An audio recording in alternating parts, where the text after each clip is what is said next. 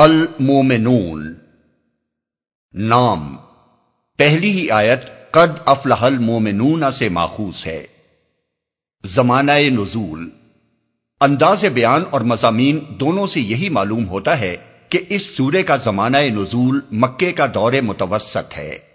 پس منظر میں صاف محسوس ہوتا ہے کہ اگرچہ نبی صلی اللہ علیہ وسلم اور کفار کے درمیان سخت کشمکش برپا ہے لیکن ابھی کفار کے ظلم و ستم نے پورا زور نہیں پکڑا ہے۔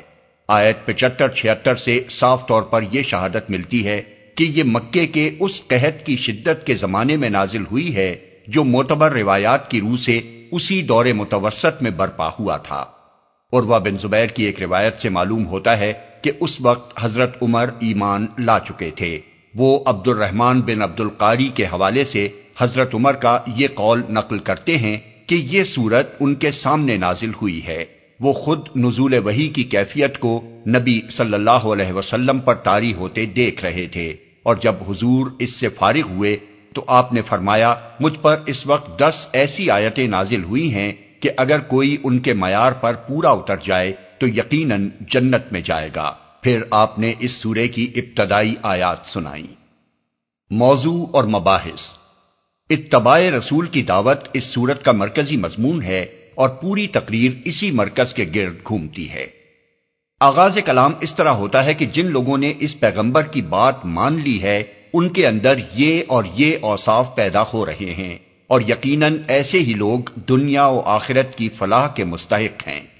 اس کے بعد انسان کی پیدائش، آسمان و زمین کی پیدائش، نباتات و حیوانات کی پیدائش اور دوسرے آثار کائنات کی طرف توجہ دلائی گئی ہے، جس سے مقصود یہ ذہن نشین کرنا ہے کہ توحید اور معاد کی جن حقیقتوں کو ماننے کے لیے یہ پیغمبر تم سے کہتا ہے، ان کے برحق ہونے پر تمہارا اپنا وجود اور یہ پورا نظام عالم گواہ ہے۔ پھر انبیاء علیہ السلام اور ان کی امتوں کے قصے شروع کیے گئے ہیں، جو بظاہر تو قصے ہی نظر آتے ہیں، لیکن دراصل اس پیرائے میں چند باتیں سامعین کو سمجھائی گئی ہیں۔ اول یہ کہ آج تم لوگ محمد صلی اللہ علیہ وسلم کی دعوت پر جو شبہات و اعتراضات وارد کر رہے ہو، وہ کچھ نئے نہیں ہیں۔ پہلے بھی جو انبیاء دنیا میں آئے تھے، جن کو تم خود فرستادہ الہی مانتے ہو، ان سب پر ان کے زمانے کے جاہلوں نے یہی اعتراضات کیے تھے۔ اب دیکھ لو کہ تاریخ کا سبق کیا بتا رہا ہے۔ اعتراضات کرنے والے برحق تھے یا انبیاء۔ دوم یہ کہ توحید و آخرت کے متعلق جو تعلیم محمد صلی اللہ علیہ وسلم دے رہے ہیں، یہی تعلیم ہر زمانے کے انبیاء نے دی ہے۔ اس سے مختلف کوئی نرالی چیز آج نہیں پیش کی جا رہی ہے جو کبھی دنیا نے نہ سنی ہو۔ سوم یہ کہ جن قوموں نے انبیاء کی بات سن کر نہ دی اور ان کی مخالفت پر اصرار کیا، وہ آخر کار تباہ ہو کر رہی چہارم یہ کہ خدا کی طرف سے ہر زمانے میں ایک ہی دین آتا رہا ہے اور تمام انبیاء ایک ہی امت کے لوگ تھے۔ اس دین واحد کے سوا جو مختلف مذاہب تم لوگ دنیا میں دیکھ رہے ہو، یہ سب لوگوں کے تبازات ہیں۔ ان میں سے کوئی بھی من جانب اللہ نہیں ہے۔ ان قصوں کے بعد لوگوں کو یہ بتایا گیا ہے کہ دنیاوی خوشحالی، مال و دولت، آل و اولاد، حشم و خدم، قوت و اقتدار، وہ چیزیں نہیں ہیں جو کسی شخص یا گروہ کے راہ راست پر ہونے کی یقینی علامت ہوں۔ اور اس بات کی دلیل قرار دی جائیں کہ خدا اس پر مہربان ہے اور اس کا رویہ خدا کو محبوب ہے۔ اسی طرح کسی کا غریب اور خستہ حال ہونا بھی اس بات کا ثبوت نہیں ہے کہ خدا اس سے اور اس کے رویے سے ناراض ہے۔ اصل چیز جس پر خدا کے ہاں محبوب یا مغزوب ہونے کا مدار ہے، وہ آدمی کا ایمان اور اس کی خدا ترسی اور راست بازی ہے۔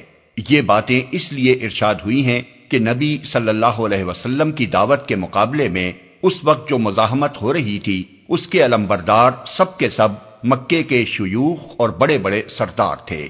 وہ اپنی جگہ خود بھی یہ گھمنڈ رکھتے تھے اور ان کے زیر اثر لوگ بھی اس غلط فہمی میں مبتلا تھے کہ نعمتوں کی بارش جن لوگوں پر ہو رہی ہے اور جو بڑھتے ہی چلے جا رہے ہیں، ان پر ضرور خدا اور دیوتاؤں کا کرم ہے۔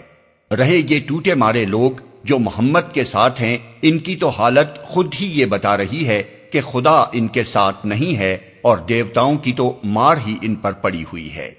اس کے بعد اہل مکہ کو مختلف پہلوؤں سے نبی صلی اللہ علیہ وسلم کی نبوت پر مطمئن کرنے کی کوشش کی گئی ہے۔ پھر ان کو بتایا گیا ہے کہ یہ قحط جو تم پر نازل ہوا ہے، یہ ایک تمبی ہے۔ بہتر ہے کہ اس کو دیکھ کر سنبھلو اور راہ راست پر آ جاؤ۔ ورنہ اس کے بعد سخت تر سزا آئے گی جس پر بل بلا اٹھو گے۔ پھر ان کو اثر نو ان آثار کی طرف توجہ دلائی گئی ہے جو کائنات میں اور خود ان کے اپنے وجود میں موجود ہیں۔ مدعا یہ ہے کہ آنکھیں کھول کر دیکھو جس توحید اور جس حیات بادل موت کی حقیقت سے یہ پیغمبر تم کو آگاہ کر رہا ہے، کیا ہر طرف اس کی شہادت دینے والے آثار پھیلے ہوئے نہیں ہیں؟ کیا تمہاری عقل اور فطرت اس کی صحت و صداقت پر گواہی نہیں دیتی۔ پھر نبی صلی اللہ علیہ وسلم کو ہدایت کی گئی ہے کہ خواہ یہ لوگ تمہارے مقابلے میں کیسا ہی برا رویہ اختیار کریں، تم بھلے طریقوں ہی سے مدافعت کرنا۔ شیطان کبھی تم کو جوش میں لا کر برائی کا جواب برائی سے دینے پر آمادہ نہ کرنے پائے۔ خاتمہ کلام پر مخالفین حق کو آخرت کی باز پرس سے ڈرایا گیا ہے اور انہیں متنبع کیا گیا ہے کہ جو کچھ تم دعوت حق اور اس کے پیروں کے ساتھ کر رہے ہو، اس کا سخت حساب تم سے لیا جائے گا۔